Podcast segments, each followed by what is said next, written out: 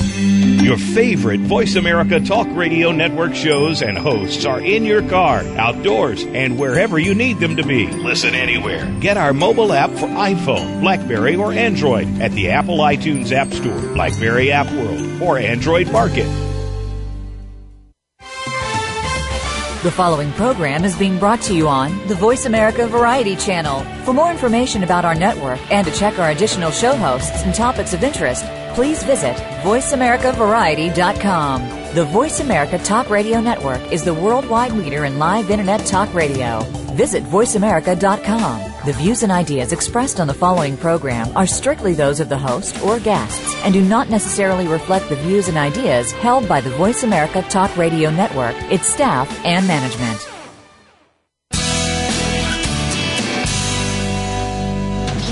Welcome to Go Green Radio, brought to you by Covanta Energy. Reduce, reuse, recycle. Rethink renewable energy and energy from waste. This program will help start you thinking about how to protect our world and its important resources.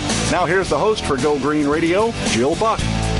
Welcome to Go Green Radio. I am so glad that you could all join us, because if you're like me, the topic that we're going to cover today is something that's been of concern. As many of you know, I'm a mother of three, so talking about plastics and what's safe, what's not in the consumer market has been a big issue the last couple of years. Um, and it's a bit frustrating because it's hard to know where to go for the best information. And fortunately, today, my two guests are going to lay it out for us, give us some straight talk on what's going on in the plastics industry, particularly when it comes to food and beverage packaging items, what's safe, what is not, and I'm really glad that they could join us. Mike Usey is the C E O of a company called PlastiPure, and Stuart Yaniger is one of his vice presidents for PlastiPure, and also just recently concluded a study with some other members of his research team uh, that I found quite interesting. I read about it in Discovery News uh, earlier this week,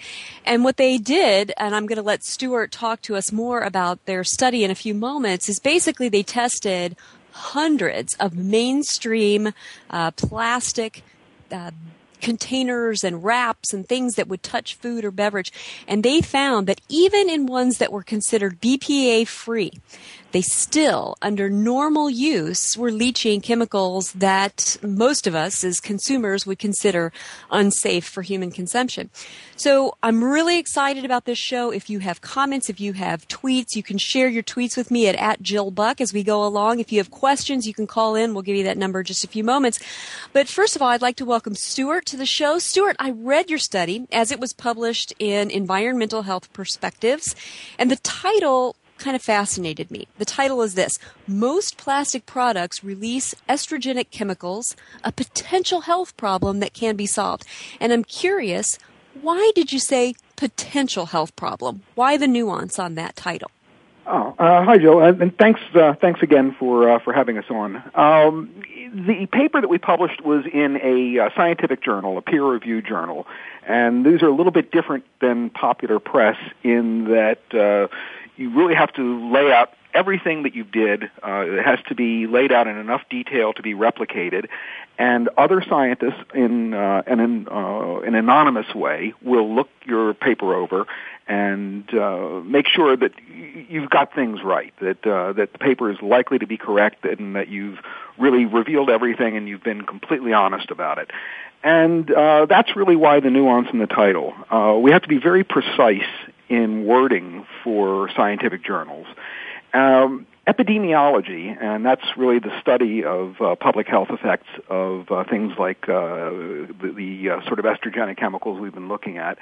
It's it's a noisy science. Uh, it, it takes a long time for you to be able to establish definitive links. Uh, you can't really, for example, take twenty thousand humans and put them on one island and then take another twenty thousand humans and put them on another island and dose one island with chemicals for forty or fifty years and follow them. I mean, you just, you just can't do that with people. That sounds impractical, yes. So you, you, you have to sort of look at Uh, things which are, in, in a sense, uncontrolled, and it, it takes a long time to establish the health effects of things like this. Uh, tobacco is a perfect example. Uh, you know, you, you, to this day, if somebody who is a smoker dies of lung cancer, you can't definitively say, ah, it was the cigarettes that caused it. You can just say that there's uh, there's a likelihood. There's uh, people who smoke are far more likely to get Uh, lung cancer. It, it took a long time, and many decades, to establish the link between uh, between tobacco and lung cancer, and tobacco and emphysema. And it took a long time to establish that that link was causative, uh, rather than just being a correlation. Uh, the the science of endocrine disruption is, from that perspective, relatively new. This is uh, people who've been looking at this for about fifteen or twenty years now, and really, really serious research and a lot of accelerated research in the past ten years or so. So I think twenty years from now, we will be able to look back and be able to say it, it, it, it's, it, it's a cause or there's a correlation. Uh, I don't think that the epidemiological community is there yet to the point where they can say this is one hundred percent definitively proved. Where they are is to say, boy, there's sure a lot of evidence here, and it seems awfully likely. So in the meantime, I mean, twenty years is a generation. So in the meantime, let's kind of focus on what we can definitively tell, or at least expose for the, uh, you know, consideration of consumers. Let's talk about what what your study kind of points to, and that is estrogenic activity, or E A, chemicals within these plastics. Some of our listeners are scientists, and some of them are like me. I was an English major. So if you could help us understand what E A, or estrogenic activity, is and why it's a public health concern, so that, you know, people sitting around, you know, at their kitchen table can understand, that'd be great. Sure, and uh, don't feel too bad. My uh, my training actually was in uh, physics and chemistry, so this was all uh, I had to play a lot of catch up to, uh, to understand the uh, the biology involved. Uh, the uh, the lead author in our study, uh, Doctor George Bittner, is a uh, a brilliant biologist, and uh, I think he really became sort of aware of these effects uh, some years ago, and we'll uh, we'll talk about that in a bit. But uh, to, to give some background. The endocrine system is, uh, they're glands. They, they secrete hormones, and uh, there are receptors to detect these hormones. It's, it's a signaling system in the body. Uh, each type of gland secretes different types of hormones, and they're uh, secreted directly uh, into the bloodstream. And they're part of the body's regulatory system. Uh, they, uh, they regulate things like metabolism, Uh, growth and development, uh, your, your mood, uh, how your different organs function. The hormones, once they're secreted, uh, they travel via the bloodstream uh, throughout the body, and uh, as I said, they're, they're signals, and the uh, the hormone receptors, and in this case, we'll talk about estrogen receptors, uh, detect the presence of these uh, hormones. They interface with the cells, and uh, they signal the cell to do something. Uh, the, the receptor will bind the hormone chemically. It'll just sort of grab hold of it, uh, much like a, a key in a lock. And um, this regulates the uh, the internal processes. Uh, the, these uh, the um, uh, the production of uh, of hormones is environmentally stimulated, uh, and it's stimulated with time, especially through the development cycle of uh, of embryos, fetuses, and uh, and children, but uh, throughout the uh, the lifetime of the organism, this is uh, the way the body regulates itself. Uh, now, endocrine disruptors, and this is uh, something which has become very, very, uh, very important and much better understood in the past uh, decade or so. Uh, these are chemicals that uh, that interfere with uh, with the endocrine system. They act like they're uh, uh, like they're uh, endocrines, and in this case, we're going to talk about estrogens, and we'll go into that a little bit more. Uh, estrogen is one type of endocrine, and in fact, it's the most common type. Uh, the body, when it sees signals to do things that uh, it's not supposed to be doing, uh, bad things happen. Uh, disruptions have been associated with things like uh, uh, cancer, with birth defects, and uh, especially developmental disorders, uh, learning disabilities, uh, A D D, uh, brain development, and uh, even some uh, deformation of, uh, of body parts. Uh, there's feminization of, of males, uh, early puberty. Uh, the, these things, is, it's fairly well established that uh, that endocrines, uh, that uh, exogenous endocrines, that, that is endocrines that come from the outside as opposed to the things that the body is producing naturally, uh, can cause these effects. The important thing to note is that these happen at very, very low concentrations. Uh, when you think of something being one part per billion, you think, well, that's not a lot, and yet we have very, very strong biological responses at uh, at those kinds of concentrations. Now, now you recently, oh, go right ahead. I'm sorry, go right ahead. No, no, please. Well, you recently conducted a study that tested the E A, or estrogenic activity, of various plastic products, and you got these plastic products at, you know, some very well-known retail outlets where a lot of us shop, Walmart, Target, Whole Foods, Trader Joe's, et cetera. Tell us what you found. We've got maybe three minutes before a break, but don't feel rushed. Tell us what you found when you conducted this study. Okay. What we found was that the uh, the plastic materials leached, uh, and, and when I say over ninety percent of the plastic materials leached uh, estrogenic chemicals, and that is to say these are chemicals that the body's estrogen receptors uh, think is estrogen. They they th- they're getting false signals from uh, from these chemicals. And ninety percent was a very large number, and that was extremely surprising. The alarming part was the high levels that existed in baby bottles, and that includes uh, B P A-free baby bottles. Uh, it came from the bottles. It came from the nipples. We found that it didn't matter what recycle number uh, was involved. Uh, I, I've seen it written that, oh, gee, you know, you should look for number three but avoid number seven, or, or what have you. And that's it, it on the F D A matter. website, as a matter of fact. Yeah, and that doesn't really matter. You see the same sorts of endocrine disruption uh, from plastics of any sort of recycle number. Oh. And the other issue was the retailer. You can't do any better by going to, for example, an organic retailer. We saw the same sorts of issues with uh, with the packaging uh, in those markets as we did in sort of more conventional uh, retailers. Well, and you know, there's been so much attention given to B P A lately, and manufacturers are kind of falling all over themselves to come up with B P A-free products to be marketed to consumers. But uh, your study notes that some of the substitute mar- materials that they're using in place of B P A are actually even worse when it comes to estrogenic activity. Isn't that correct? That's exactly right. Uh, now, B P A, I mean, the reason people are concerned about B P A is, in fact, because of this, uh, the estrogenic activity of it.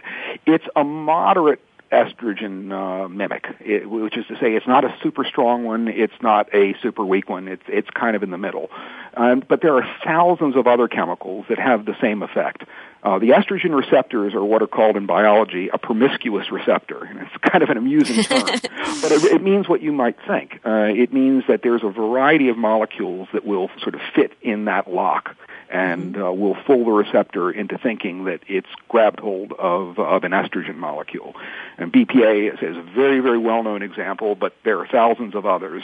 And that was the point of our study, is to look at what is the biological effect, what is the amount of endocrine disruption that happens from these plastics, independent of what particular chemical caused it. Wow. This is heavy stuff. We're going to take a quick commercial break, but when we come back, we're going to talk with the C E O of PlastiPure, Mike Usey, and we're going to ask him some questions about his company, his solutions, and what he thinks about this study. So don't go away, folks. There's much more Go Green Radio right after this. News, opinion, your voice counts. Call toll-free one eight six six, four seven two, five seven eight seven, one eight six six, four seven two, five seven eight seven, voice america dot com. Take a wild guess. How much garbage generated in the United States today is converted into energy? Is it twenty-six percent, forty-three percent? Or fourteen percent. Working here and around the world to produce a reliable supply of clean, green energy, Covanta Energy works with communities to turn household trash into energy. Oh yeah, that question I asked earlier? Today, only fourteen percent of U S garbage is converted to energy. Just fourteen percent. Covanta alone processes half of that municipal solid waste into renewable energy for a cleaner world. For more information about Covanta Energy, visit us today at w w w dot covanta energy dot com. Are you a real sports fan? Get ready to talk football and anything else sports with Kwame Lassiter, formerly with the Arizona Cardinals, San Diego Chargers, and Saint Louis Rams. Kwame's got the experience, so he's prepared to talk sports with you every week on Kwame Lassiter's Sports Talk. It's on the Voice America Sports Network every Tuesday at nine a.m. Pacific Time, noon Eastern Time. Get ready for unpredictable fun and sometimes a sarcastic look at the world of sports. That's Kwame Lassiter's Sports Talk on the Voice America Sports Network. Income Property Investment Talk with Peter Mosca and Dean Issa provides homeowners and investors eager to invest well in real estate the knowledge, resources, and tools necessary to generate significant wealth. Our focus will be the paradigm. Live where you want. Invest where it makes the most sense. Listen live to the brightest minds in real estate investment every Wednesday morning at eight a.m. Pacific on the Voice America Business Channel. That's Income Property Investment Talk with Peter Mosca and Dean Issa, where America learns to invest. Invest. The Internet's number one talk station. Number one talk station. voice america dot com.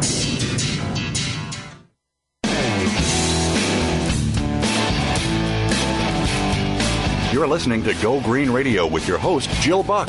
Jill would love to hear your comments or questions on today's show, so call us toll-free at one eight six six, four seven two, five seven eight eight. That's one eight six six, four seven two, five seven eight eight. Write to us, too. Save some trees and send us an email to go green radio at gmail dot com. That's go green radio at gmail dot com. Now back to Go Green Radio with your host, Jill Buck. Welcome back to Go Green Radio. If you're just joining us today, we're talking about a topic that touches each and every one of us. Unless you buy absolutely no plastic at all, um, and use no plastic in your food or beverage uh, packaging life, then this subject affects you. And I know that I cannot be the only consumer out there who felt like, hey, if I'm buying B P A-free plastic, I'm good to go. Well, we just found out in the last segment that, in fact, that's not true. The reason that we've all been concerned about B P A is because when it's introduced into the body, it has estrogenic activity, which is an endocrine disruptor. And basically, that's the way our body communicates with itself. Our hormones uh, talk to one another, and that's the, the English major in me trying to make this uh, kind of kitchen table-y. But the bottom line is, a study that was just conducted by Stuart Yaniger and his colleagues showed that even B P A-free plastics, in particular even baby bottles that were B P A-free, still leached chemicals that had estrogenic activity, or E A, present, which is bad for our health, bottom line. Mike Usey is also on with us today. He's the C E O of PlastiPure. Mike, I find this study that Stuart and his colleagues conducted very enlightening, of course, but it's also maddening. Um, as I mentioned, I know I'm not the only mom out there who thought that my family was safe if I simply bought B P A-free plastics. And I'm sure you know this. A lot of folks in the retail industry know this, but women buy eighty percent of consumer goods, particularly grocery items. So when you're talking about plastic, food, and beverage containers and packaging, you know, you're dealing with a lot of women here. And we're starting to lose faith in the plastics industry and our federal regulatory bodies like the F D A.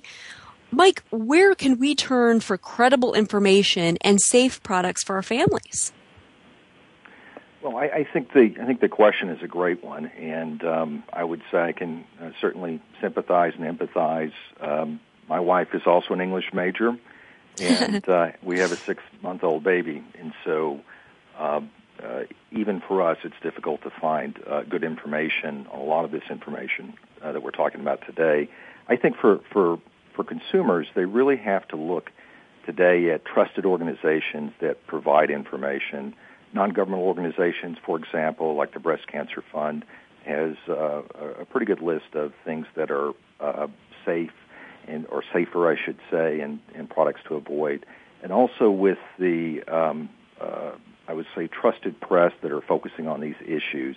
Uh, the science has been out there for a while. I think consumers just don't readily have access to it. Um, in terms of the regulatory environment, I, I think that most consumers, as you said, have kind of lost faith in uh, many of the regulatory agencies because they're really uh, not functioning as leaders in this area. Um, and by the same token, uh, looking at press releases or self-reporting from manufacturers is not generally the best way to get this information.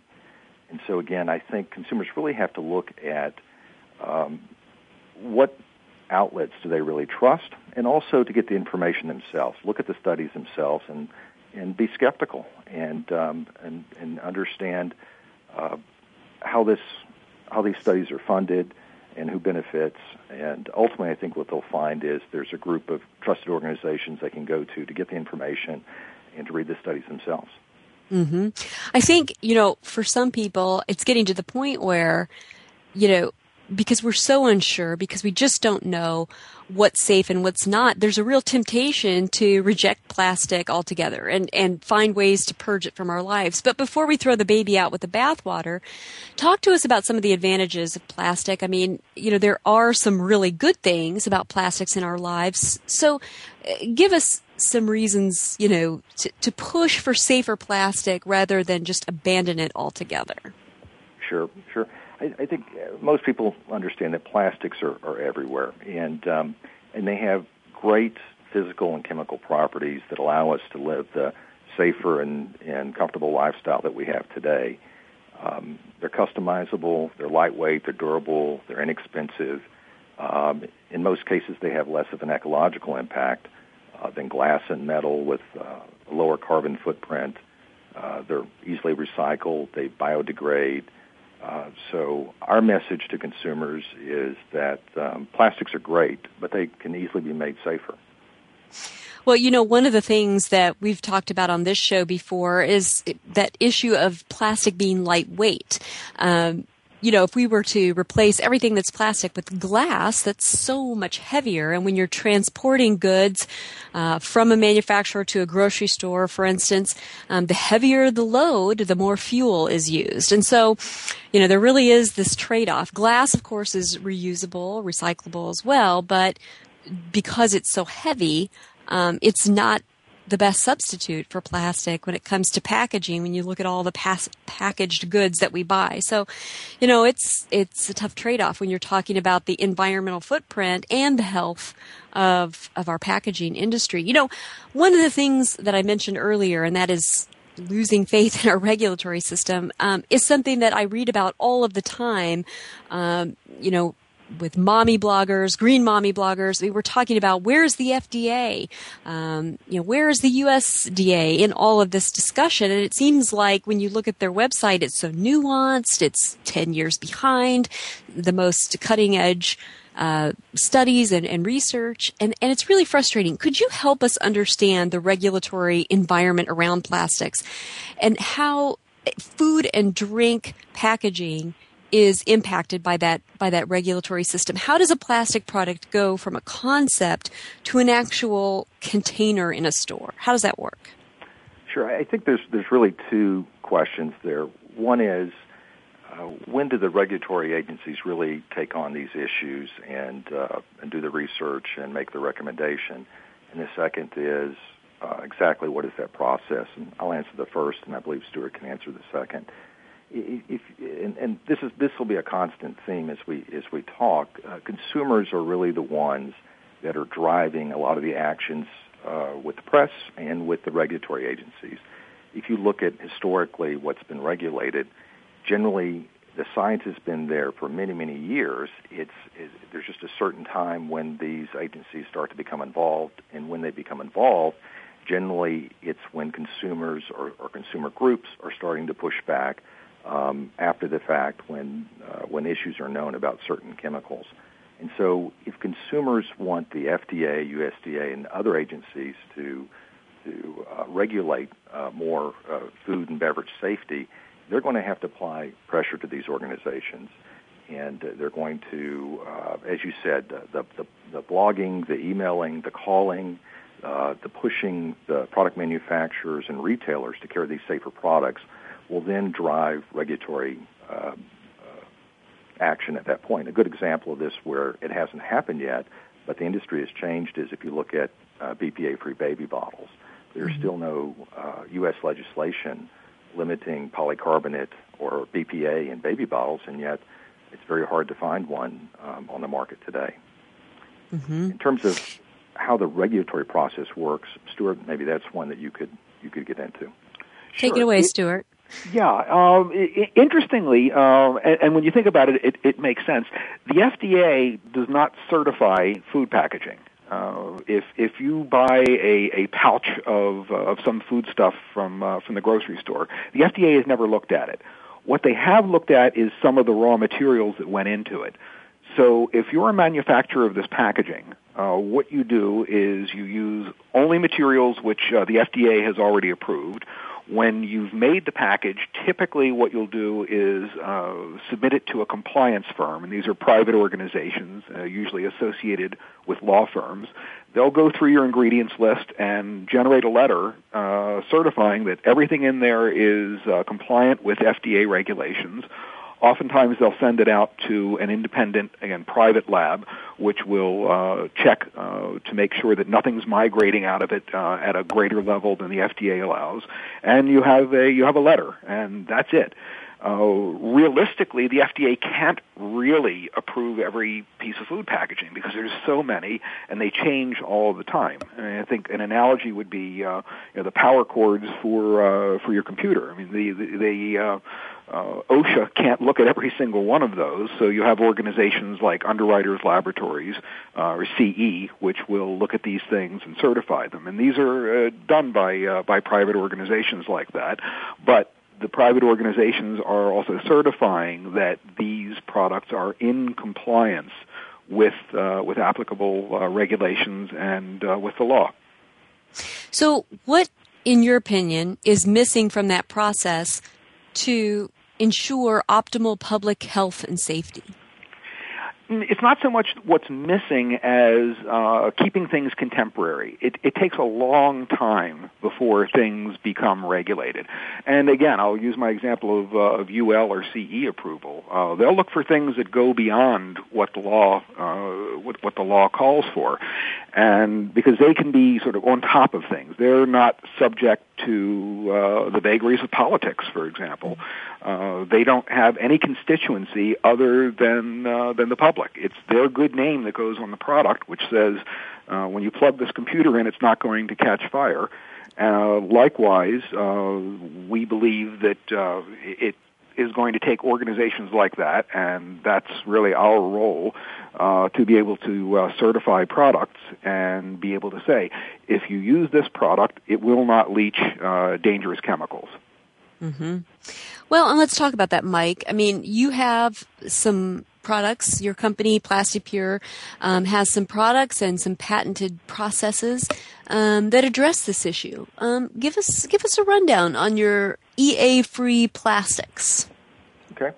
Well, first of all, I'll say that if you look at um, the materials and the products that uh, that we certify and uh, in some cases produce, um, they're in most cases indistinguishable from products that are on the market today. Um, the, the, their use, their cost, their look and feel, um, not unlike B P A-free products in most cases, uh, are indistinguishable. We are, in effect, a technology company that works with a variety of uh, product manufacturers and, and resin manufacturers to remediate their products to make them safer. So in general, we'll work with uh, a baby bottle company or a water bottle company or a resin manufacturer and um, and then give them the information that they need to make these products safer, and then we'll test and certify the product after the fact to make sure it actually meets these standards. And getting back to uh, Stuart's input about the uh, certifying agency, uh, that's that's where we position ourselves uh, in, in most cases with these uh, with their interactions with product manufacturers.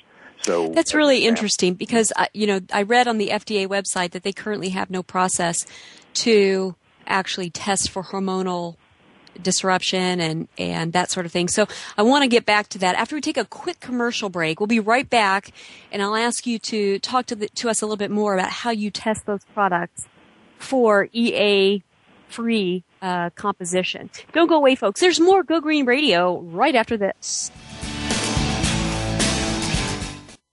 News. News. Opinion. Can you hear me? Your voice counts. Call toll-free one eight six six, four seven two, five seven eight seven. one eight six six, four seven two, five seven eight seven. voice america dot com. Take a wild guess. How much garbage generated in the United States today is converted into energy? Is it twenty-six percent, forty-three percent, or fourteen percent? Working here and around the world to produce a reliable supply of clean, green energy, Covanta Energy works with communities to turn household trash into energy. Oh yeah, that question I asked earlier? Today, only fourteen percent of U S garbage is converted to energy. Just fourteen percent. Covanta alone processes half of that municipal solid waste into renewable energy for a cleaner world. For more information about Covanta Energy, visit us today at w w w dot covanta energy dot com. Go behind the scenes of what you see, hear, and read on the news. Learn the ins and outs of public relations on Stars of P R with Cindy R. every Thursday at seven a.m. Pacific Time. Cindy Rakowitz is a Clio Award winner and founder of Rock and Roll Public Relations, who wants to share her P R experiences and knowledge with you. Learn how to handle a crisis, deal with celebrities, and become a terrific P R executive. Listen to the Stars of P R with Cindy R. every Thursday at seven a.m. Pacific Time here on News Talk Radio, voice america dot com. Frankly Speaking About Cancer is a program designed to empower survivors and their caregivers to deal with the social and emotional challenges of cancer.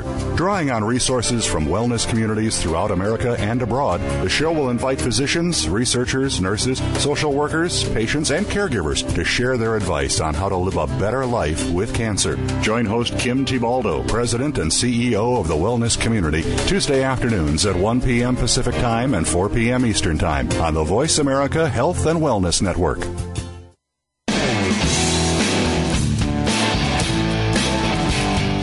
You're listening to Go Green Radio with your host, Jill Buck.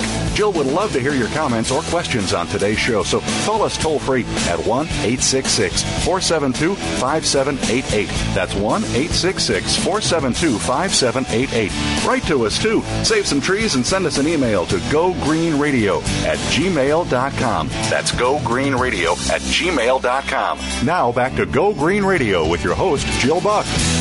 Welcome back to Go Green Radio. Today, if you're just joining us, here's our topic. We're talking about quote-unquote safe plastic. Is there such a thing or is there not?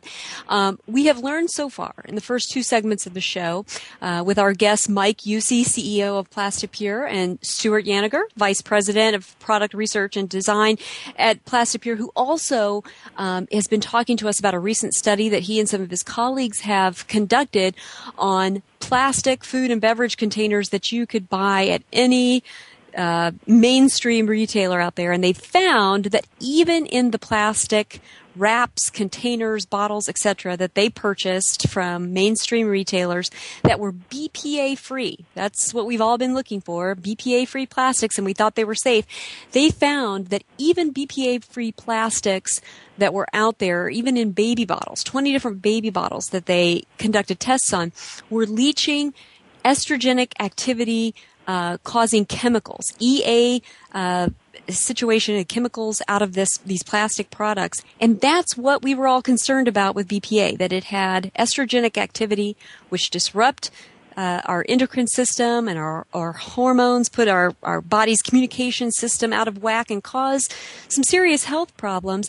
So now we know it's not just B P A that we need to be looking for. There are literally hundreds, if not thousands, of other chemicals present in plastics that we can buy every day that cause this same activity. Now, one of the things that we were talking about in the last segment is that the F D A is not regulating this, uh, not to the extent that a lot of consumers might expect. We might expect that if we go in and go to our local grocery store, a reputable retailer, and purchase a food or beverage item, that it's safe, that there's no problem. Um, but it, we found that that is not necessarily the case. And so we're looking for a solution. And we're going to be talking to Mike and Stuart about what their company, PlastiPure, is offering.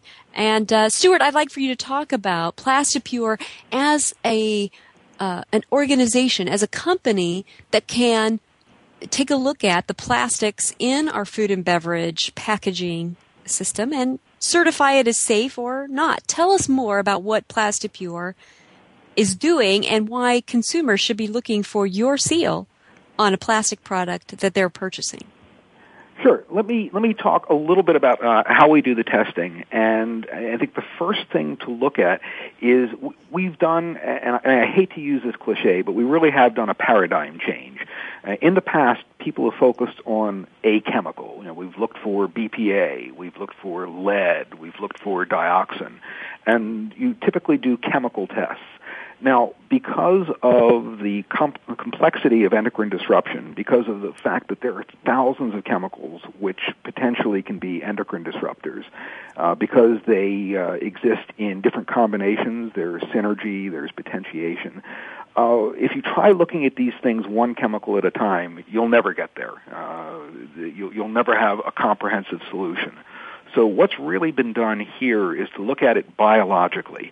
What we do is there is a uh, type of breast, human breast cancer cell, uh, which its reaction to any estrogenic chemical is to proliferate. Uh, that is, it just starts growing. it, it, it starts mm-hmm. multiplying faster. And what we do is we'll take a plastic product and cut it up, uh, extract it with some common solvents. I mean, things like water, things like uh, ethanol, which is uh, the common alcohol, uh, simulants for things like milk, juice, and so forth. Uh, we'll sit the simulants on that plastic for uh, a short period of time, uh, typically seventy-two hours or so. Then take that solvent off with whatever it's pulled out of the plastic and uh, expose the cells to it. Now, if there's something estrogenic in there, and it doesn't matter, again, what particular chemical it is, but if there's anything estrogenic in there, those cells will start multiplying at a faster rate than they do if you didn't extract the plastic. Uh, I can go into sort of eye-glazing detail on the sort of controls and the checks we do in these experiments, but these are a very, very reliable and quantitative way of being able to detect how estrogenic an extract from a plastic is. Uh, so this can be done with any sort of product. Now, what we did in our study is we looked at the products as they came off the shelf, but we also looked at the products after uh, they were stressed and using common use stresses. So, for example, a baby bottle. You, you'll buy a plastic baby bottle, and it may be fine when you first buy it, maybe, um, but we also, we're interested in what happens after you've run it through a dishwasher, uh, what happens after you've put it in a microwave, what happens uh, when you expose it to uh, to sunlight, and uh, we'll measure those things as well. Uh, now, to return to my previous point, right out of the box, there was still over ninety percent of, uh, of plastic materials which leached something estrogenic. But once you expose them to some stresses, that number goes up even a little bit higher.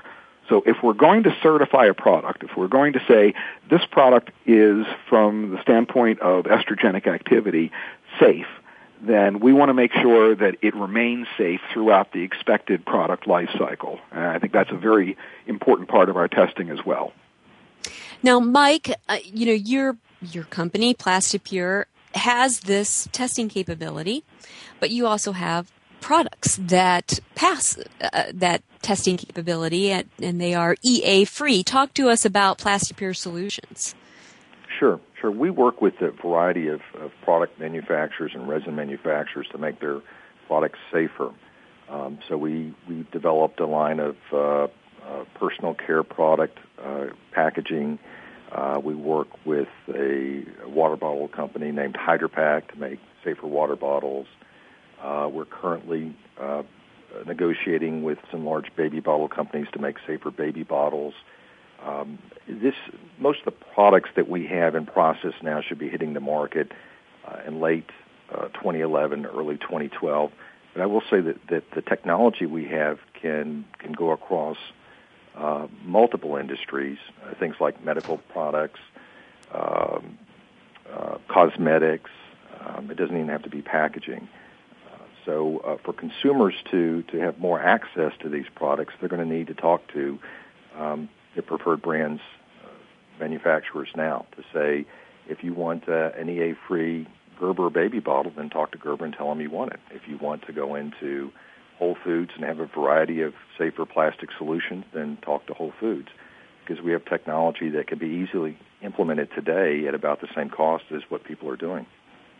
You know, that's an interesting point, the cost of it all. Um, what's keeping the plastics industry from just doing it? I mean, why isn't everything E A free now? It, it, it's actually simpler and, and more difficult than people think. That sounds an answer. But um, we've talked to many major manufacturers, resin manufacturers, processors, product manufacturers, and there's not a consensus uh, among these manufacturers uh, about um, how big this health issue is, meaning that some of these companies really believe this is a significant issue, some don't. Um, but in most cases, whether they believe uh, in endocrine disruption or not, they're not going to produce products uh, until there is demonstrated consumer demand.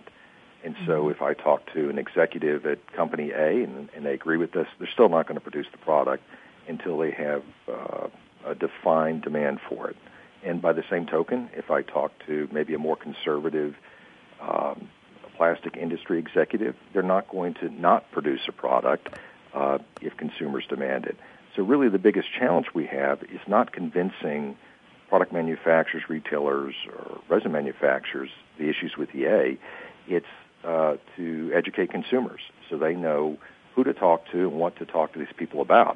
Because once they um, let these uh, manufacturers know that they will preferentially buy products that are safer, specifically those that uh, don't have estrogenic activity, then that market will turn very quickly. And a good example of that, again, is the B P A free market, where you had uh, very large retailers change very quickly, and there was no pending legislation on this.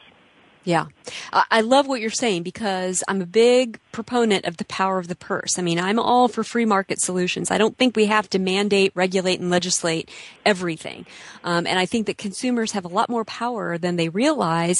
I think those who are active on social media, a lot of, like I was saying, the green mommy bloggers are out there, and they are starting to realize how much power they can have to make a shift in the market and the products that are available just based upon uh, talking about it and, and getting support across a, a large base for it, even without legislation, which, I mean, I think, you know, that's becoming more and more difficult in this environment um, to hope that the government will just take care of all these issues, that consumers really can get the job done, uh, even if Congress is gridlocked. So I think that's a very powerful and positive uh, message that you're putting out, Mike. You know, Stuart, I've got a quick question for you. You know, some people think that maybe plant-based plastics uh, might be immune to this discussion. Are they, or do they exhibit E A behavior as well? Yeah, uh, that's an interesting question, and the the, the answer is, uh, again, given our results, not that surprising in retrospect. It didn't make much of a difference. Uh, hmm. The the source of the raw materials for the plastics, uh, whether it's from petroleum, whether it's from plants, is just sort of one component in the sort of thing which cause which. causes uh, estrogenic activity, uh, things like additives, uh, things like uh, impurities, breakdown products, and so forth uh, are, are, are very big contributors. And these things, they, they don't know whether it's sitting in a plant, uh, plant-based matrix or not. Mm-hmm. So, uh, I mean, yeah, the short answer is it makes very, very little difference. So even if you're out there buying corn-based plastics, that doesn't necessarily mean that you're safe. You know, this is really interesting. We're going to take a quick commercial break, but when we come back, we'll have more with Mike and Stuart, and we're going to be talking about w- even more about what we can do as consumers to protect ourselves and our families um, from some of the hazards that are currently um, out there in the plastics that are in our lives. But uh, the good news is there's something you can do. So an empowering message is coming your way right after this quick commercial break. Talk, talk, talk. That's all we do is talk. Yeah! If you'd like to talk, call us toll-free right now at one eight six six, four seven two, five seven eight seven. one eight six six, four seven two, five seven eight seven. That's it. That's it. voice america dot com. Healing occurs from the inside out. To awaken and activate the body's healing mechanisms, Your emotions and thought patterns must be addressed and aligned with your truth. These concepts are discussed in detail on The Light Within, Awakening the Inner Healer, with host Joan Jacobs. We'll introduce you to a new way to interpret and address your body's language of symptoms and how to turn disease into a platform of profound personal growth. Tune in to The Light Within every Monday at ten a.m. U S Pacific Time on the Voice America Variety Channel.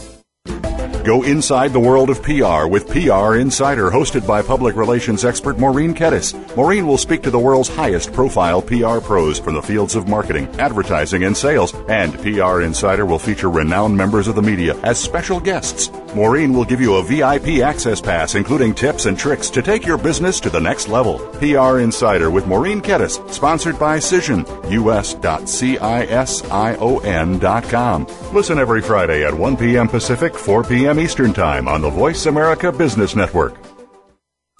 Streaming live, the leader in Internet Talk Radio, voice america dot com.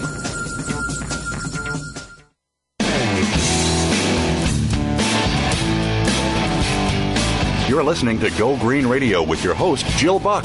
Jill would love to hear your comments or questions on today's show, so call us toll-free at one eight six six, four seven two, five seven eight eight. That's one eight six six, four seven two, five seven eight eight. Write to us, too. Save some trees and send us an email to go green radio at gmail dot com. That's go green radio at gmail dot com. Now back to Go Green Radio with your host, Jill Buck. Welcome back to Go Green Radio. If you're just joining us or you joined this episode late and you think, gosh, I wish I would have caught the beginning of this episode, it's really an important topic, and it is, um, don't worry, because we're going to replay this show on the Green Living channel of Voice America on Tuesday from nine to ten a.m. Pacific, noon to one on the East Coast. Everybody in between, do your own math. So again, you can either recommend this to your friends or you can catch us once again, if you go to voice america dot com, click on the Green Living button. Uh, next Tuesday, nine a.m. Pacific, you can catch this episode once more. We are joined by Mike Usey and Stuart Yaniger of PlastiPure, and we're talking about um, what's going on in the world of plastics and how you can keep your family safe. Mike, I've got a question for you. How closely are the plastic and chemical industries working together to solve this issue? How would you rate their collaboration on this effort? I think this is uh, good news, bad news. I think that the bad news is that they're not working on this, again, because uh, currently they don't perceive uh, significant consumer demand. Uh, they believe, like with B P A-free, that once the market starts to change, then they will scramble reactively and, and address this issue. The good news is that we've spent ten years, we at PlastiPure spent ten years in developing uh, not just Uh, the solution, but um, a solution that can be implemented in mass production.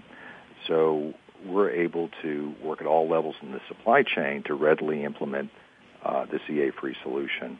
But again, uh, changes won't happen, um, even with all the scientific evidence that shows this is an issue, until consumers become uh, engaged and, and push uh, product manufacturers and retailers uh, to carry these safer products. Time to storm the castle, basically. Is that what you're saying? You bet. Just um, consumers, I don't think, generally realize how much power they have.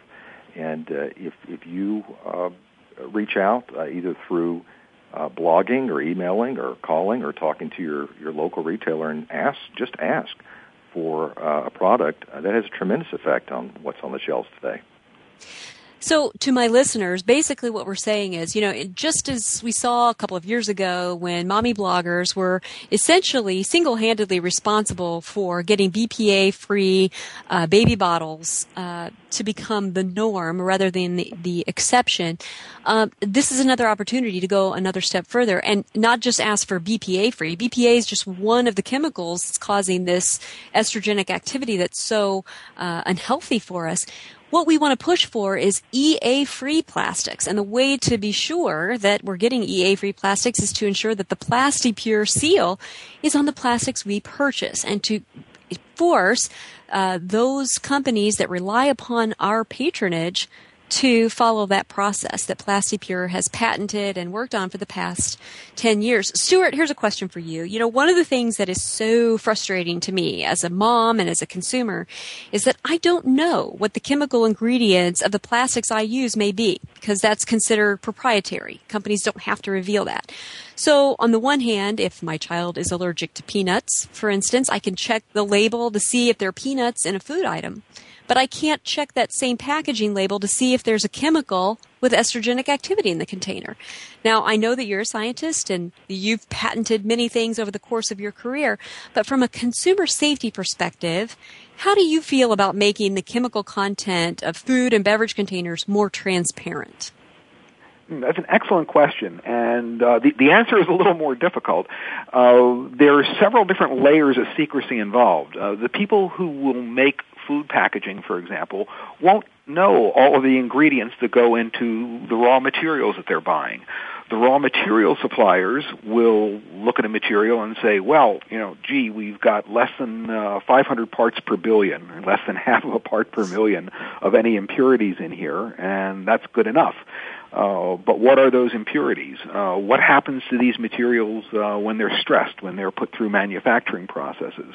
So, uh, and as I had mentioned before, the concentration of chemicals needed to cause estrogenic activity is incredibly low, incredibly small quantities, so that even if everybody said, you know what, we're going to be as transparent as we possibly can, you can't really, by just looking at the ingredients, uh, know that a product is safe.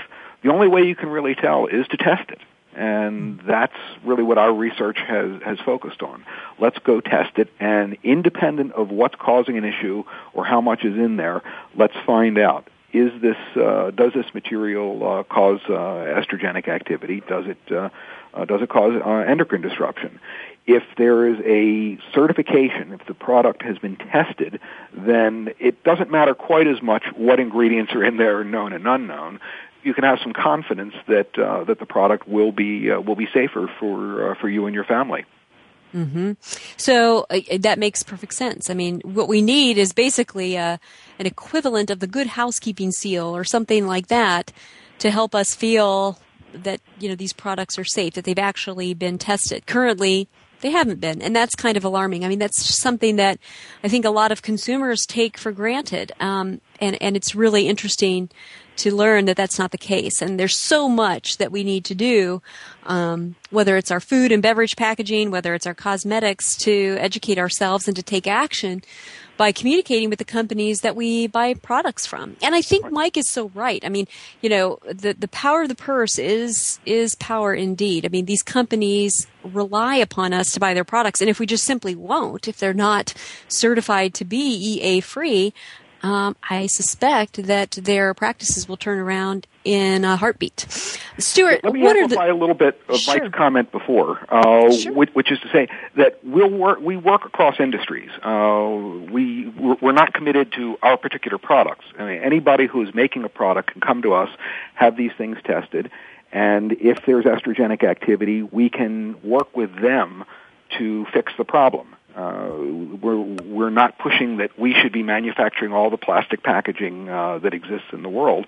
Uh, it's more of, let's fix this problem manufacturer by manufacturer. Mm-hmm. So you become a clearinghouse that companies can go to for help. Uh, exactly. Uh, you can you can think of us as uh, as consultants in that sense, but uh, also testing and certifying. Uh, our interest is that anything that carries our seal, whether we've made it or whether someone else has made it, is truly and comprehensively free of any of these uh, estrogenic chemicals. Mm-hmm. Stuart, for our listeners' sake, what are the three most important things that you'd like them to remember um, when it comes to the plastics in their lives? Yeah, there's three very simple things, uh, and, and I think we've touched upon most of these. Uh, plastics are good. We're we're not trying, in fact, quite the opposite. We're not trying to give a uh, an anti-plastic message. Uh, we think plastics are convenient. They're the right ecological choice in uh, in most situations. Oh, they can be made safer without a complete disruption of the industry. Uh, we're not talking about having to make things ten times more expensive and uh, much rarer, much harder to make, much smaller volumes, with very, very minor changes in the way that we make plastics. And we've got some very good molecular models which tell us how to do this. Uh, plastics can be made safer. And then the third point is uh, something, again, we've, we've said over and over, which is it's all in the hands of consumers. Plastics will be made safer when manufacturers feel that there is demand for it. When consumers ask, manufacturers will deliver.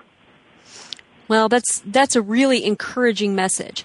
Um, and I would encourage our listeners to do a couple of things. First of all, look at the plastics in your household, what you put in your grocery cart every week, um, and consider reaching out to the manufacturers of those products and letting them know you want them to be certified E A or estrogenic activity free. I'd also encourage everybody to take a look at PlastiPure's website. It's plastipure dot com, P L A S T I P U R E dot com. And you can find out so much more.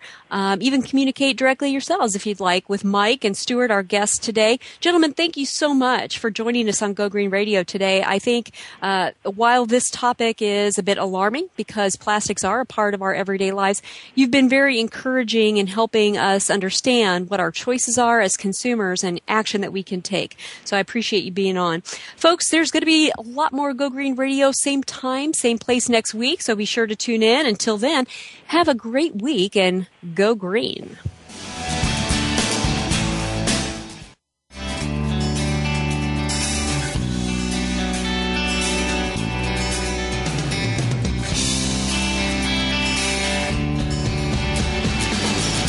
Did you get some terrific ideas from today's show? Please join us for more next Friday at nine a.m. Pacific Time, noon Eastern Time. It's Go Green Radio with Jill Buck here on Voice America. Go Green Radio is proudly sponsored by Covanta Energy, a leader in providing renewable energy solutions for a cleaner world. Visit w w w dot covanta energy dot com for more information. We'll see you here next week.